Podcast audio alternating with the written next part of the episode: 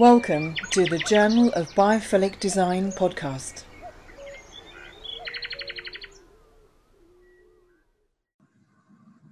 We're joined today by Oliver Baxter. Oliver Baxter is one of a team of three who make up the Herman Miller Insight Group. Their focus is human centric design based on workplace research and trends. Oliver is based in Dubai, lucky him, although as he just mentioned, it's very hot there at the moment, so he hasn't been out much. Ah, uh, where he works um, in Dubai with the Herman Miller Middle East and Africa team. Uh, they explore how to bring humanity back to the workplace and they have the concept of a living office, which I'm going to talk to you about shortly, um, which is a high performing workplace that delivers an elevated experience of work for people and helps organizations achieve their strategic goals, she said, reading off the sheet of paper. um, so, putting that aside now, Oliver, can you tell us a little bit about what Herman Miller does? Uh, probably a lot of listeners know already um, about Herman Miller and, and stuff, but um, can you tell us a little bit about what you do there as well, please? Yeah, of course. Um, so most people are, are probably familiar with uh, with Herman Miller being one of the big three uh, furniture providers in the world, specifically for like commercial furniture. But actually, really behind it all, we're more of a, a research institute first and foremost, and then that research and insights feeds into the products that, that we're actually developing. So by market cap, we're actually the largest furniture, um, commercial furniture provider in the world. And um, I'm really proud and, pleased to have the role of externalizing the research that we do. Now, of course, some of it is like a very closely guarded secret that I wish I could share with everybody, um, but it's usually to align like a new point of view or a product that we, we have to keep secretive. Um, and then others of which um, I'm you know, pleased to be able to take out to the market and really try and distribute as far and as wide as possible. Um, you know, it's, it's not just about like reading white papers and text, we think that there should be at least a few people in the company that can talk conceptually about design and how we influence people, and maybe not so much about the product side. So I'm, I'm not actually allowed, I'm not permitted to talk about the wonderful products that we do at Herman Miller because my focus is really just kind of being that conduit for people to the R&D um, uh, at Herman Miller. So yeah, that's kind of where we are. okay, and your background, you're, you're a psychologist, did I read? or? Yes, yeah. My background, I'm a, I'm a recovering psychologist. I think you described me as. Uh, that's I did my postgraduate studies uh, in, and uh, and then after I, I, completed those at Sheffield Hallam University, I went on to uh, work in a private practice in Oslo, Norway, for three years. And during that three years' time, I, I noticed something really interesting about the types of people that would walk in the door of our practice, and it was usually like one type of person. It was usually a lady in their mid to late 40s suffering from a very specific condition known as burnout. That was by far the most popular um, condition that came through. And of course, you know, uh, as well as the COVID situation, burnout is reaching epidemic proportions the world over as well, with around 38% of people experiencing burnout. And then if you look at um, the, the highest affected profession, which is physicians, doctors. They roughly experience 50%. So toss a coin, you're likely to, uh, to, to, get uh, burnout if you're a doctor. Uh, nurses, it's just a little bit below 50%. So for me, that's kind of worrying, and, and that's what I was passionate about. And then after I, I, I left uh, that private practice and, and, kind of teaching and stuff, uh, I joined Herman Miller, you know, a furniture manufacturer, a bit of a kind of a, a, a, deviation from from the career path. But I'm a typical millennial, I suppose, in that sense. Um, and I realized that there's a lot of transferable skills there. And actually, instead of trying to rehabilitate people after dwelling within offices for 15 to 20 years, a wonderful opportunity to be preventative with the recommendations that we make at Herman Miller and the research that we uh, conduct and then communicate out there into the market. So a lot of things that, you know, we've been implementing for like the last 150 years is really not serving us so well for the workplaces of today. But just because we've always done it that way, people still continue to do it the same way because there's that perspective that the office isn't broken. When I, I can tell you fundamentally in many, many elements, it really truly is. And we, we need to use the best research to, um, to inform our decisions and not just base our decisions on intuition and experience. I mean, obviously, you, everything you do is human centric, and it's human centric research, human centric design. obviously with your background with the psychology and you've seen people with burnout coming in. Um, I mean, for us, you know, we, we um, implement biophilic design. We bring views of nature in. We can see the difference, particularly it makes in healthcare, what you've mentioned, you know, with doctors and patients and families and staff and everybody, you know, obviously usually in a sort of white walled, really awful environment, not soft, not feminine if you want. Um, but um, when you bring biophilic elements in, you know, better light, better air quality, natural textures, and actually the prospect, you know, that those views of nature, and we can see a, you know, a fundamental difference. I mean, do you do you see um, biophilic design um, in your practice? Do you see biophilic design making a difference? And obviously, it's all about human-centric design. But I mean, how do you see the two overlapping? Um, so I'm incredibly passionate about biophilic design, and I know it's not limited to vegetation and greenery, but I'm actually uh, my family three generations of florists. Oh, really? Yeah. So like I'm really I, I grew up around flowers. You know, uh, I don't know if anyone knows anything about being a florist, but there are very early mornings going to the market to get the flowers and very late evenings preparing them, especially around like holidays and Valentine's Day and that sort of thing. So it's a, it's a pretty grueling job and you're always wet and you're always cold. Um, but when I, um, uh, e- even during my undergrad studies, we would read journal articles about the benefits of um, uh, a vegetation, greenery, natural source of daylight, clean, fresh air, um, which of course has a correlation with the greenery and vegetation um, inside the built environment. So being that hospitals, when you're looking at um, reduced uh, pain medication being required, uh, the reduction in time spent within hospitals just from like looking out a natural window. Um, and then you look at the, uh, the commercial environment. I remember reading one study in India, and it was one of the filthiest cities uh, for air quality in India, and they turned it to, into one of the best air quality facilities in the world.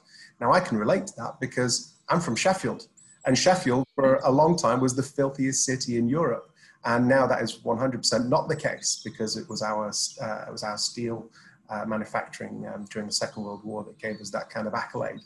Uh, but yeah, I'm a big believer in vegetation and greenery and I ask uh, a lot of um, the, the, clients that I'm working with and conferences that I attend, you know, if you were to look as I do uh, inside space and just see the lack of greenery and vegetation and understand that there is a correlation to, you know, um, to, to being engaged and, um, you know, to be more creative as well. So the more greenery in the, uh, in the environment, there's more oxygen because uh, greenery obviously takes in carbon dioxide, which you know we all produce. Some of us more than others, granted, and uh, and they expel oxygen, which is what everybody needs, um, you know, for our survival. But there's actually a correlation between oxygen in the blood supply and uh, the elevated levels in our brain uh, inspires more creativity. So what I like to remind people is that if you were working down a coal mine, um, you know, 100 years ago, as my grandfather was, um, you would quite often be given like um, like a canary or a budgie or some sort of bird song to take down there with you. And if uh, the air quality became no longer hospitable for supporting human life, um, the bird would stop singing and it would go belly up and it would die. And that would be an indicator to get you know out of that um, coal mine as quickly as possible. Now, when I look at offices, I just see like those that have included plants to like a small degree, they're kind of dead and dying. And that for me is saying exactly the same thing as that canary that was down the coal mine is that if you can't even get your plants to survive in offices today, imagine the, uh, uh, the, the, detrimental repercussions this is having on the, the human uh, system. So um, I'm a very big believer in it. I, am a big believer in positioning people close to natural sources of daylight as well, near windows, which all too often they don't uh, especially in this part of the world where I'm based in, in the Middle East and Africa, they like to put all the private offices and the, uh, and the meeting rooms around the periphery of the floor plate, and then everyone else on the inside, of course, that's the wrong way around because you don't get any natural daylight for those that are spending the vast majority of time sat at their desk, with the average office being unoccupied 77% of the time from our research, and uh, meeting rooms again being too large and, uh, and underutilized. So they become wonderful little saunas, and then the people who really need that daylight are just cut off from it. And uh, I think there's uh, some research that if you're positioned within six meters of a natural source of daylight, you will on average sleep for 45 minutes longer than someone who is positioned more than six meters from a natural source of daylight. Yeah, I'm a big believer in the in the biophilic effect. Um, you know, I, I, champion it in in all the presentations that I do. Not that we sell uh, or vegetation at Herman Miller, but like you said at the beginning, we're we're a holistic, humanistic uh, company, and we have to you know um, present research that's on the periphery of our expertise as well, and not just what what what, what known for. Mm. That's really interesting. Um, as you say, you know, kind of having the offices with no, the, the main workforce being actually inside an environment and not having views of nature, having not being able, not being able to see the outside space. Um, it doesn't make sense really, but I suppose it's maybe a status thing and, and stuff, you know, they kind of, obviously they're getting people come in, but you can, as you say, design an office in a certain way. You can sort of shake it up a bit so that you do have the benefit for everybody. Um, and if you think the workforce is the one that's actually generating money for you, you really want them to be in the best environment so they can do the best job they can to earn you the most amount of money, to be honest, you know. um, yeah, I, I mean, I, I look at it as like all employees in an organization. I think all too often in this part of the world, we focus on the fee earners and the senior management to lead the way in the designs that we're uh, laying out for everybody. Mm-hmm. But for me, seniority is is just another person in the sample uh, the sample set that I'm taking. So when I'm going into an organization, I need to get people um, vertically and horizontally within the organization. So horizontally, like HR, finance, IT, sales, marketing, corporate real estate, and then vertically um, being kind of um, higher, lower, medium um, um, forms of, of management, as well as those that are doing task of rote, so that we're we're getting a good sample of the organization because that's who we need to cater for is like the average. Um, and, you know, we want to focus on what it is that they need. Um, but I think those that are in the more senior positions can quite often voice what it is that they want, but wants and needs are very different. And I'm really interested in what it is that people need to do their job. And for the most part, that seems to be really lacking in workplaces today, is, is focusing on those needs whereas it's very easy to focus on those that shout the loudest and what it is that they want. Um, so I always kind of encourage my clients just to, to take a step back. And of course, fee earners are important, um, but um, for me, it's, it's about catering for everybody. And you know, people come and go, but it's that average culture that you're looking for and what you're striving to achieve in the future as an organization and using space as a stepping stone to get you to that culture that you want in the future. But unless you have a clear, true north statement of where you want to be in three to five years, how on earth can you plan your environment, let alone your culture to get you to where you want to be in, in that three to five years future scenario? Are you finding that people, you know, that there are more employers kind of open minded about maybe implementing biophilic design or maybe trying to fit their office out better to make it better for their employees? I mean, are they, are they worried about their staff coming back? Are they worried about what the staff are feeling? I, I would say no, for the most part. Um, what, what I'm seeing is some knee jerk reactions. Yeah. Uh, based on, again, what makes sense and what's intuitive. But that is no longer appropriate for the workplaces of today. Uh, I, I never thought that I would be in a profession um, you know, since I joined Herman Miller, um, where we would have people's lives on the line. You know, the decisions that we take are influencing people in, in a life and death way. And that's why it's no longer appropriate to use intuition. And no one has any experience in this anymore. Well, I mean, we have a little bit of experience because we've been playing in, uh, in the healthcare environment for many, many years. We've been helping um, hospitals be created and designed uh, across the world, predominantly in, in North America and uh, here in the Middle East. So we've got a lot of learnings that we can apply from that, but it's no longer appropriate to, to use intuition. We have to use data, we have to, we have to use evidence. And the best source of evidence that we have right now is from the World Health Organization and the CDC. And then you have other organizations like uh, OSHA, which is the uh, Occupational Health Association, that are listening to those guys a little bit, also making recommendations based on intuition and what makes sense.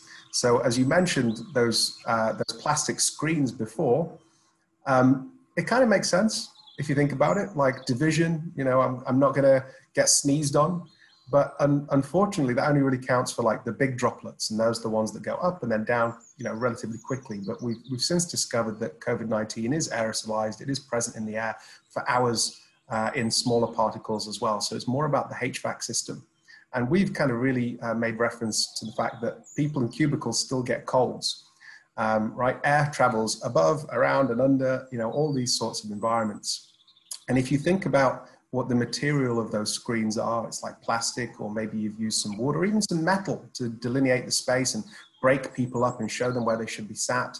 Um, one, it's quite isolating and lonely. But two, those are the surfaces where COVID 19 survives the most amount of time on. Um, if you look at the materiality that, that doesn't support the life of COVID 19, you're looking at wool, it's about three hours, and then you've got cardboard around three to five hours. So if you're going to put any screen in there, then you probably want to go for the cheap, the cheaper wool and, and cardboard options rather than spending money on expensive solutions. Now, for those, those are people who are listening right now, they're thinking, well, Ollie, you, you, you're selling yourself short here. You're going to not make enough money as an organization by telling people this. But at Herman Miller, we believe that we have a duty of care to first help, help people, and then sell second. So of course we will provide screens, you know, when clients ask and request, and they do, and we've created a whole host of new ones since lockdown. But we always make it, uh, we always make it apparent the research and the fact that there is very little research to suggest that screens will prevent the spread of COVID-19. There's actually only one journal article from 1968 that was covering uh, those face shields, and that's speaking over petri dishes. So there's just not enough research to suggest that that will have an effect. What it does do is it does inc uh, increase the feelings of psychological safety. So, you know, if you can see your employer has um, done some COVID mitigating design factors in your workplace, then you're going to feel a little bit more comfortable being there and there you can therefore you can be more productive. Uh, but it's when that comfort can slip into complacency and you stop washing your hands and wearing masks and coughing into the, the pit of your arm and um, you know some of those you know what we call NPIs non-pharmaceutical interventions that that there is so much research on they're not doing anymore because it's so categorical if you get so complacent because of the screens um, then you, they need to go so um, so it's again we need to look at the data, we need to look at the research, and, and that's where we need to focus our attention. I suppose we sort of move away a little bit about from COVID and from the sneezes and all that sort of stuff, maybe. Um, do you think, um, well, I mean, obviously it is. I mean, do you think the future workplace is going to change? I mean, there's lots and lots of talk about it, and at Workplace Trends, there was a lot of discussions about it um, on the online conference, and I know there's going to be more in the on their conference in October. Um, I mean, do you what? How do you see? I mean, from the research that you've done over this year, um, after as a, as a, result of the COVID and the, the, lockdown situation and people working from home, um, maybe the office. Um, I mean, I know I, I, came to one of your um, the Herman Miller Insight um, events that you did in well, not you, not yourself, but Herman Miller did in London, and it was about you know what's the future of the workplace and I, and I came up with a thing of like okay it's going to be no work workplace it's going to be thing and it's going to be um, a venue so it would be a thing that people will come in to brainstorm or whatever but it'll be heavily branded but it will be a, a, venue for people to come together. And it's like oh that's quite cool. And I was like yeah I, I um, but I mean I, I, don't know. I mean how do you see I mean I, I think obviously there will always be um, a need to have a, an office because of certain companies needing telephones or whatever it is, um, or some kind of um, research or kind of communication together, um, different sort of brainstorming, maybe kind of creativity sessions. I mean, how do you see um, from the research that you've done right now? Obviously, it's going to change probably in, in, in, by the end of the year even. But how do you see the use the use of the workplace changing? Yeah, I think for me, it's about trends and fads, right? So when I was growing up, I, I had to have a pager. I had to have a pager, but the only person that had the number to that pager was my mum, but it was more of a status symbol, right? So it was really to have a pager. It was totally impractical, um, and I never really used it. And then that was demonstrated to become a fad, whereas the mobile phone um, later became the trend that's been long-standing ever since then. And I, I think a lot of these um, conversations that are happening with with COVID is is a knee-jerk reaction and um, some of them will be demonstrated to be fads and others of which will demonstrate to be trends. So I think if we look at some of the, the research that was coming through before COVID even happened, um, then we can see that what might be perpetuated and excelled by COVID-19. So as an example, um, the amount of space that organizations used uh, around the world for their people, um, it, the, the consumption was ridiculous. Uh, they, they consumed far too much space. Their meeting rooms were typically too big, three times too big. Uh, they were giving desks and chairs to every, every employee, understanding that only 30% of the time were actually sat at a desk in a chair. And then, and then you know, you've got these private offices that, like I said before, are, are unoccupied 77% of the time. So there was a lot of real estate that was, that was being wasteful and underutilized. So that was the trend before COVID-19. And then if we look at that, this kind of remote working revolution that's happened, um, which in Europe is, you know, kind of pretty standard, but here in the Middle East and Africa, is something that we've really struggled because we struggle with kind of trust in this part of the world to, to a greater degree, at least what I found. So they typically don't allow employees to, to work from home. And then we've all had to go into lockdown. That trust has had to been implemented and actually some surprising results have, has happened off, off the back of that. So I think that there will be a further reduction in the amount of real estate that we're consuming. Um, I think also, you know, I, I hate the saying because everybody's using it, pardon me, this hub and spoke model that everyone's talking about as well, of having kind of a centralized um, hub for the organization and then satellite offices, whether that's co-working or, or, smaller versions of that, that, uh, that HQ. Um, I think that's really going to help like de-densify cities um, because, you know, how, how much further can we continue to pack people onto public transportation and, you know, hike up the, the price of, uh, of rent? uh, in those cities. So, you know, the only, the only reason why that was happening is because organizations were stipulating that you had to come to the office. If you're allowed to work from home, then you typically work further out, you know, and, uh, and then you come in for one or two days of the week. So I think we'll see uh, a big reduction in the amount of real estate that organizations are consuming. Uh, remote working will continue to rise. Uh, and it should have been rising uh, at a greater rate beforehand, but the trust typically wasn't there. Um, different, uh, it differs in different pockets of the world, of course. And then, um, you know, the resources to be able to support working from home as well. So technology and also furniture. Um, and again, that looks quite different depending on where you are in the world as well. I can say, you know, having my own dedicated space here is something that I'm trying to arrange right now. But if I was in Hong Kong or Singapore, I mean, that's just going to be a, a, an element inside my my lounge, right, in, in the one bed or the studio apartment that I live in.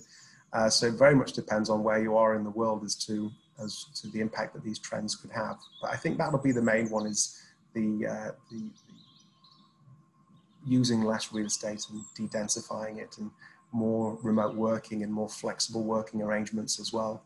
Um, I'm really proud to say that my organization has um, started to look into maybe reducing the working week um, from five to four days, but um, elongating those hours by two per day.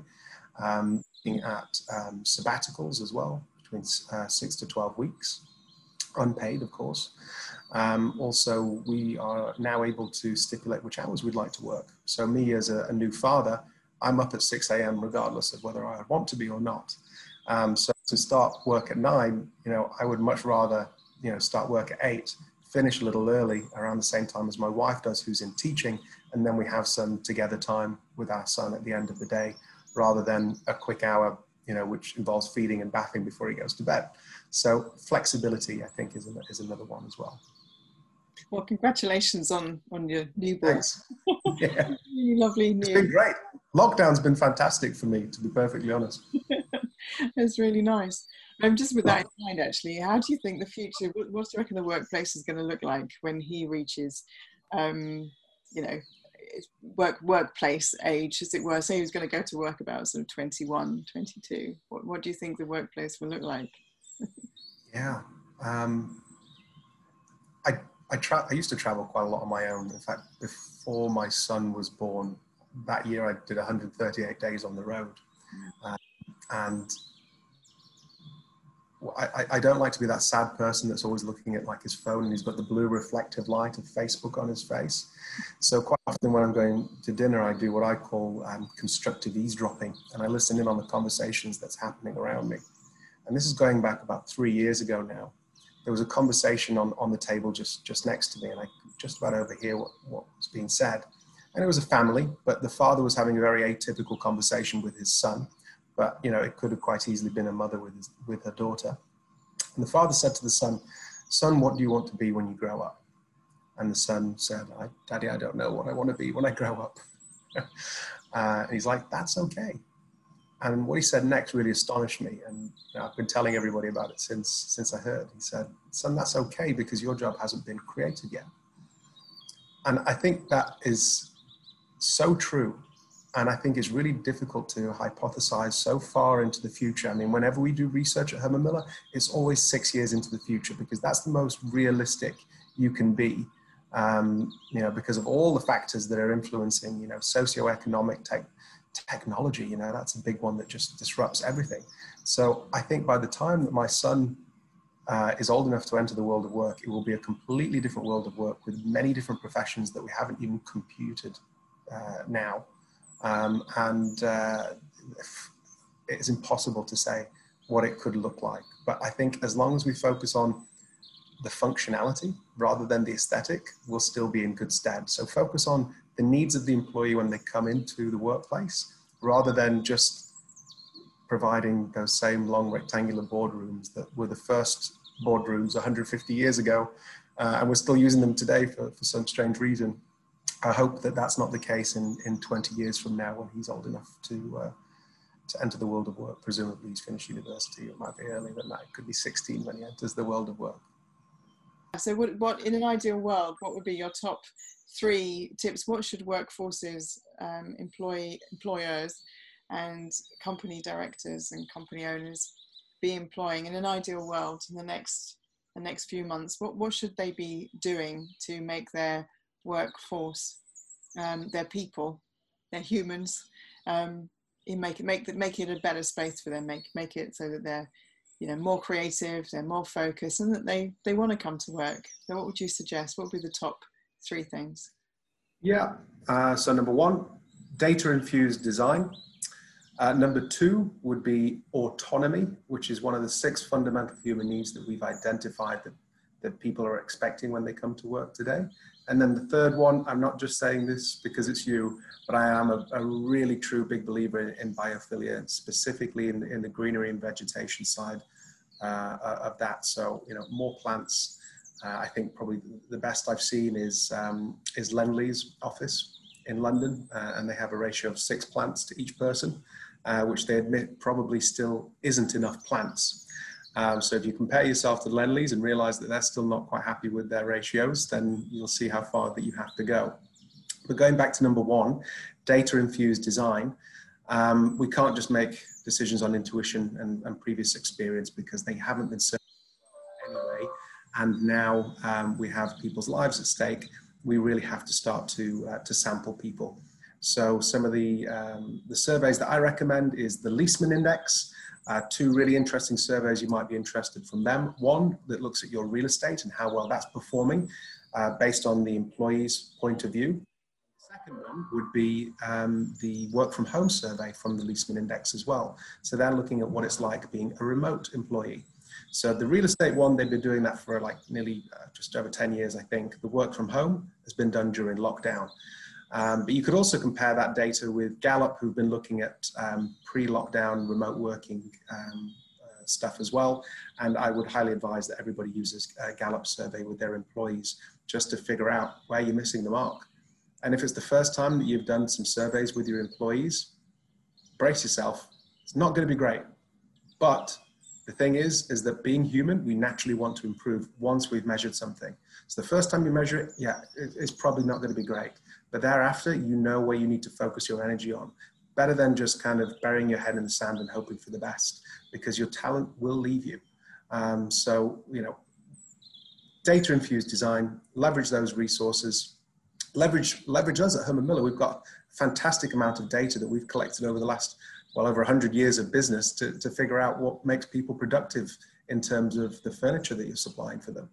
Um, and, uh, and we can give you that information for free. It's no bother, no skin off my nose. That's really what I'm employed to do. So reach out to us and, uh, and we're quite happy to hand the data off to you that you're, that you're really interested in. So whether that's creativity, whether it's happiness, whether it's your personality profile, whether it's the, the six fundamental human needs, what motivates you in work that I referenced earlier, um, we can hand that over to you, you know, pretty easily.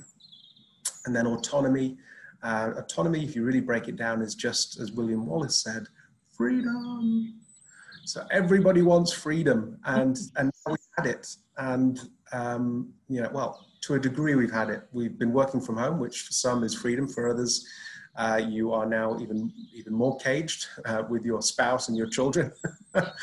um, but uh, it, you know, it, when we when we come out of this lockdown, you know, don't forget all the good lessons that we've learned during it, because there is a silver lining to this cloud, is that we can trust our employees, and that has been demonstrated in every organization for the most part.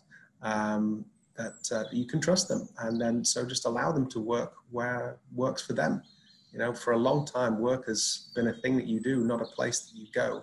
But we've been forcing employees to go to places, and you know, if you really want to make uh, a great environment, it'd be somewhere that people who aren't compelled would naturally turn up to. So I constantly challenge my clients and ask them the question that if your office tomorrow was to turn into a co-working facility, how many of your employees would pay for the privilege of using your office? At which they kind of look at me and go, well, probably nobody, Ollie. And I say, well, therein lies the problem, right? So you're just mandating that people come into the office and you're not providing environments that they would you know want to show their wife and kids to in the weekend. You know look what a cool place mummy and daddy work right? So i think that's a really uh, a big element as well giving giving people autonomy to choose and then creating an environment that's so compelling that they want to come in and uh, and then balance that remote working with with um, the physical office and co-working and those satellite hubs as well Thank you for listening to the Journal of Biophilic Design podcast.